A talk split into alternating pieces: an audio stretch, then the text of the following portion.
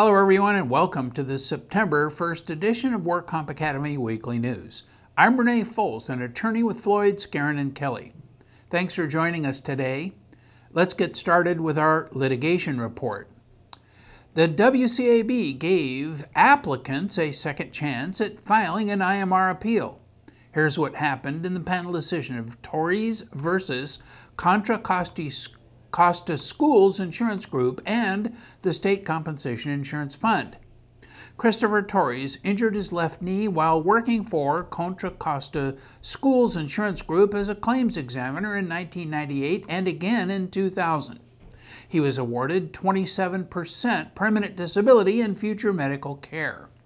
After the award, the employer authorized Duragesic patches and Norco prescribed by his PTP, Dr. Douglas Grant. However, after Dr. Grant requested authorization to refill additional prescriptions in June 2013, the defendant's UR physician conditionally denied certification for the Duragesic patches. Applicant disagreed and submitted an application for IMR on August 2, 2013, and later sent the IMR organization an additional report by Dr. Grant concerning applicant's history and use of Duragesic patches. An IMR determination was sent back to applicant's attorney, stating without further explanation that Duragesic patches were not medically necessary and appropriate. Applicant's attorney then filed an appeal of the IMR determination, claiming that the reviewer failed to review the new documents before making the determination. Although the IMR appeal was signed by the attorney, it was not verified. Therefore, the work comp judge issued a decision dismissing the IMR appeal for lack of verification. But the WCAB reversed the dismissal and remanded the case to allow applicant a second chance to file a verified appeal. Labor Code Section 4610.6 provides that an IMR appeal may be reviewed only after a verified appeal. That statutory verification requirement is consistent with Workers' Compensation Appeals Board Rules of Practice and Procedure, Rule 10450. This rule in turn requires that all such petitions be verified under penalty of perjury. Applicant's IMR appeal includes no affidavit by either the applicant or his attorney verifying the contents of the appeal under penalty of perjury as required by Section 4610.6 and Rule 10450.7. Further, Rule 10450 plainly provides that an unverified petition filed with the WCAB may be summarily dismissed. However, the panel noted that it has long been recognized that lack of verification does not necessitate automatic dismissal of a nonconforming pleading. Failure to correct a lack of verification within a reasonable time after receiving notice of the defect allows dismissal of the nonconforming petition. In this case, the defendant raised the issue of lack of a verification of the IMR appeal as an issue at the expedited hearing on January 9, 2014.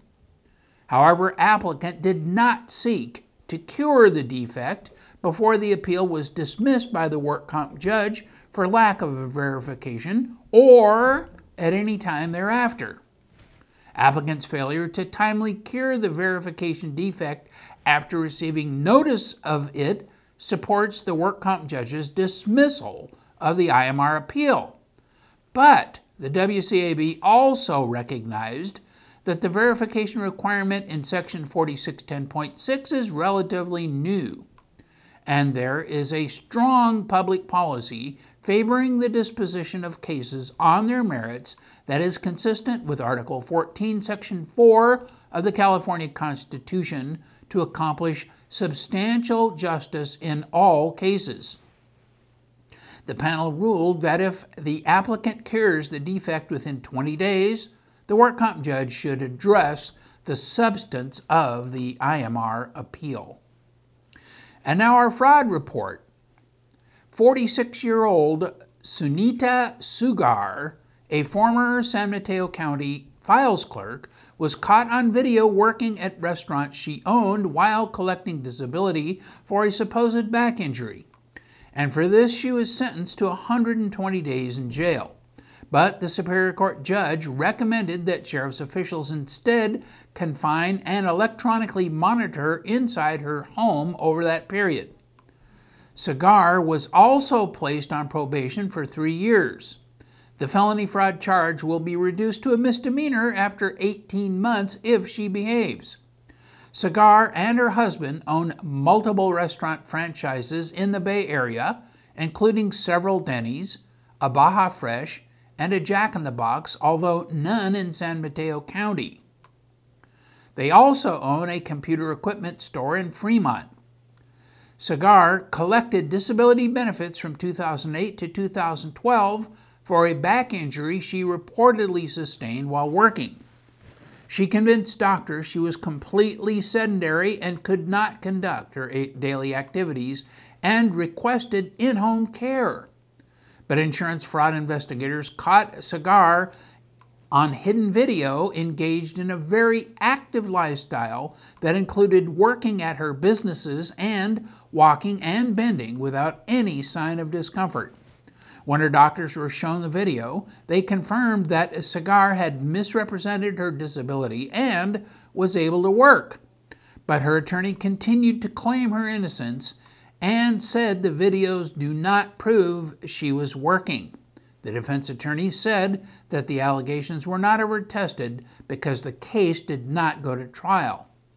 The attorney claimed she indisputably spent time at the restaurants they owned, but she was not involved in the day to day operations. Segar was also ordered to pay restitution to the county of slightly more than $54,000. The Labor Enforcement Task Force, a multi agency team of inspectors, conducted Operation Underground, a statewide enforcement action at construction work sites throughout California. 10 investigators from Cal OSHA and the California Labor Commissioner's offices were deployed in Los Angeles, the Silicon Valley, Fresno, and the Inland Empire. The enforcement effort is focused on curbing practices common in the underground economy, including wage theft, tax evasion, and fraud. As a result, 81 citations with penalties of over $135,000 were issued, and four work stop orders for failure to maintain workers' compensation coverage were given out. Inspectors found serious safety hazards such as saws without safety guards, scaffolding, stairways, and an open skylight on a roof with no guardrails. Inspectors also found wage theft violations, including inadequate workers' compensation coverage, failure to pay overtime, and failure to provide pay stubs. The Labor Enforcement Task Force was formed in January 2012 to combat all industries that operate in the underground economy. The task force focused its resources on construction businesses due to the inherent danger and potential for labor violations. The Labor and Workforce Development Agency the first cabinet level agency coordinating workforce programs, oversees both the Labor Enforcement Task Force and the Joint Enforcement Strike Force, headed by the Employment Development Department. The current enforcement efforts were coordinated by the California Department of Insurance.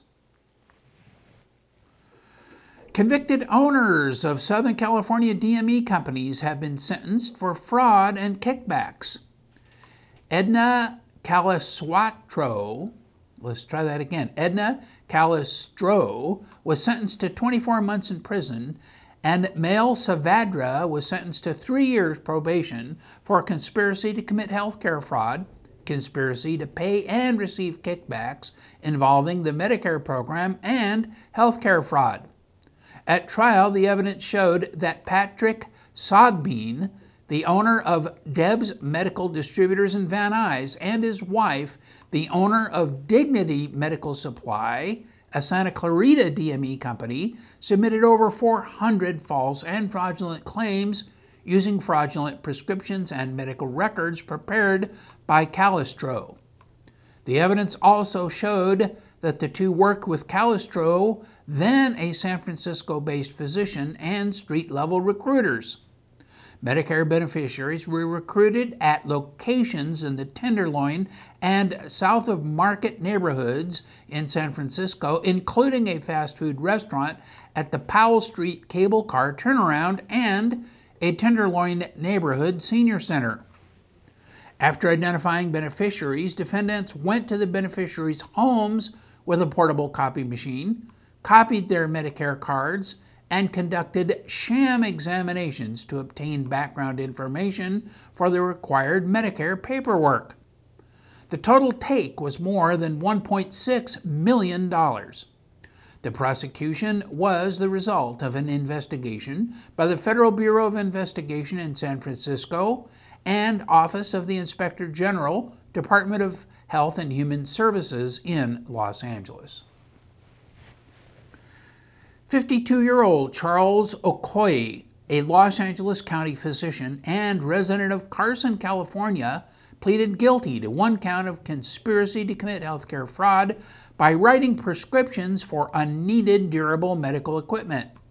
His scheme led to more than $1.7 million in fraudulent billing. The physician admitted in federal court that he wrote prescriptions for medically unnecessary DME for patients referred to him through Adelco Medical Distributors Incorporated, a uh, Gardena based DME supply company. Adelco recruited Medicare beneficiaries and took them to see Okoye, who would issue DME prescriptions after giving the patients a single cursory examination. Adelco then billed Medicare for providing the DME, which the beneficiaries did not want and often never used. In return for these referrals, Okoye received illegal kickbacks for every DME prescription from Adelco's owner. Okoye also fraudulently billed Medicare more than $50,000 for services he claimed to have provided to the patients who received unnecessary prescriptions. The Adelco indictment, indictment charges four other defendants, three of whom have previously pleaded guilty. The final defendant is currently a fugitive. In his plea agreement, Okoye also admitted that he engaged in a similar unlawful arrangement with another DME company, Esteem Medical Supply in Inglewood. Okoye is scheduled to be sentenced in federal court on December 8th. He faces a statutory maximum sentence of 10 years in federal prison. Okoye has agreed that the California Medical Board can revoke his license to practice medicine. The investigation was conducted by the U.S. Department of Health and Human Services Office of the Inspector General and the Federal Bureau of Investigation. And in medical news, a surprising new study says that states where so called medical marijuana is legal report a 25% reduction in opioid fatalities. And researchers are not sure why. California, Oregon, and Washington first legalized medical marijuana before 1999, with 10 more following suit between then and 2010, the time period of the analysis. Another 10 states and Washington, D.C. adopted similar laws since 2010. The study was reported in the Journal of the American Medical Association, August 2014 Internal Medicine issue. Researchers from the Philadelphia Veterans Affairs Medical Center and the University of Pennsylvania used state level death certificate data for all 50 states between 1999 and 2010. In states with a medical marijuana law, overdose deaths from opioids like morphine, oxycodone, and heroin decreased by an average of 20% after one year, 25% by two years, and up to 33% by years five and six compared to what would have been expected. Meanwhile, opioid overdose deaths across the country increased dramatically from over 4,000 in 1999 to nearly 17,000 in 2010, according to the Centers for Disease Control and Prevention. Three of every four of those deaths involve prescription pain medications. Of those who die from prescription opioid overdoses, 60% have a legitimate prescription from a single doctor. The report notes that medical marijuana, where legal, is most often approved for treating pain conditions, making it an option in addition to or instead of prescription painkillers. But the full scope of risks and benefits of medical marijuana is still unknown. More studies about the risks and benefits of medical marijuana are needed to help guide clinical practice. An accompanying commentary in the journal said that generally healthcare providers feel very strongly that medical marijuana may not be the way to go. There is the risk of smoke, the worry about whether there is a carcinogenic property, and there may be risk that legal medical marijuana will make the drug more accessible for children, and smoking may impair driving or carry other risks. But if legalizing medical marijuana does help tackle the problem of painkiller deaths, that will be very significant. The efforts states currently make to combat these deaths, like prescription monitoring programs, have been relatively ineffectual. Marijuana, which is not itself without risks, is arguably less addictive and almost impossible to overdose compared to opioids. And in other news, we are saddened to report the death of several long term members of the workers' compensation community. Retired workers' compensation judge Samuel L. Sosna Jr. passed away after a long battle with cancer. Judge Sosna was retired as a workers' compensation administrative law judge in the Van Nuys District Office. His retirement was announced in April 2009. He was the past presiding judge of the Pasadena District Office from 1990 to 1996. He was well liked and well respected during his tenure as an attorney and as a workers' compensation judge. He received his undergraduate degree from Stanford University and his law degree from the University of California, Los Angeles. He was admitted to California Bar in January 14, 1959. Also, Jack Paul Cosden, the founding partner of the applicant's firm of Cosden, Fields, Sherry, and Katz in Van Nuys, California, passed away on Sunday, August 24. According to a tribute on the State Bar website, Jack Cosden was born in 1931 and grew up in Chicago. He attended UCLA for both his undergraduate and his law degrees. He was admitted to the California State Bar in 1955. Jack Cosden dedicated his professional life to securing the rights of injured workers, which he championed in the courtrooms, in the classroom, and through broadcast media. Jack strongly supported workers' union rights, serving as a founding member and legal advisor to the Valley Labor Political Education Council, and he co hosted the Union Voice radio program. Jack's passion for politics led him to work on numerous political campaigns for Democratic candidates throughout his career. He supported such notable leaders as Tom Bradley, Bill Lockyer, Hilda Solis, Loretta Sanchez, and Richard Katz, among many others. He has served in leadership positions for such organizations as the Red Cross, Child Guidance Clinic, and Valley Hillel.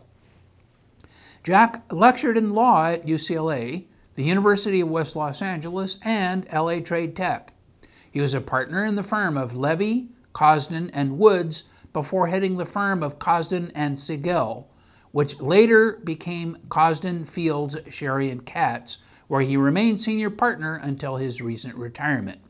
He dedicated almost 60 years in the field of workers' compensation law. While Jack's professional achievements are many, his greatest pride comes in the successes of his children, Shelley, Carrie, Kenton, David, and Frank, who are all accomplished professionals in their own right. He lived in Burbank, California with his wife, Helen Griffin. We must also report that workers' compensation judge Dennis Stach from the Riverside WCAB passed away on August 7 in Norco, California. Judge Stach graduated from Elmwood Park High School in 1962. He enlisted in the U.S. Air Force, where he served as a para-rescue specialist during the Vietnam era. He went on to undergraduate studies at California State Polytechnic University and then law school at the University of La Verne. He became an attorney in 1979 and later served as a workers' compensation judge in Southern California. He retired in 2010 after 25 years of service. Judge Stach is survived by his sister, Mary Ann Carr from San Diego, and brother, William Stach of Streamwood, Illinois. And that is all of our news and events for this week. Please check our website daily for news updates, for past editions of our news, and much, much more. And remember, you can subscribe to our weekly news podcasts and special reports using your iPhone, iPad, iPod, or Android device by searching for the WorkComp Academy with your podcast software. Again, I'm Renee Fols, an attorney with Floyd, Skeren, and Kelly. Thanks for joining us today. Please drop by again next week for more news.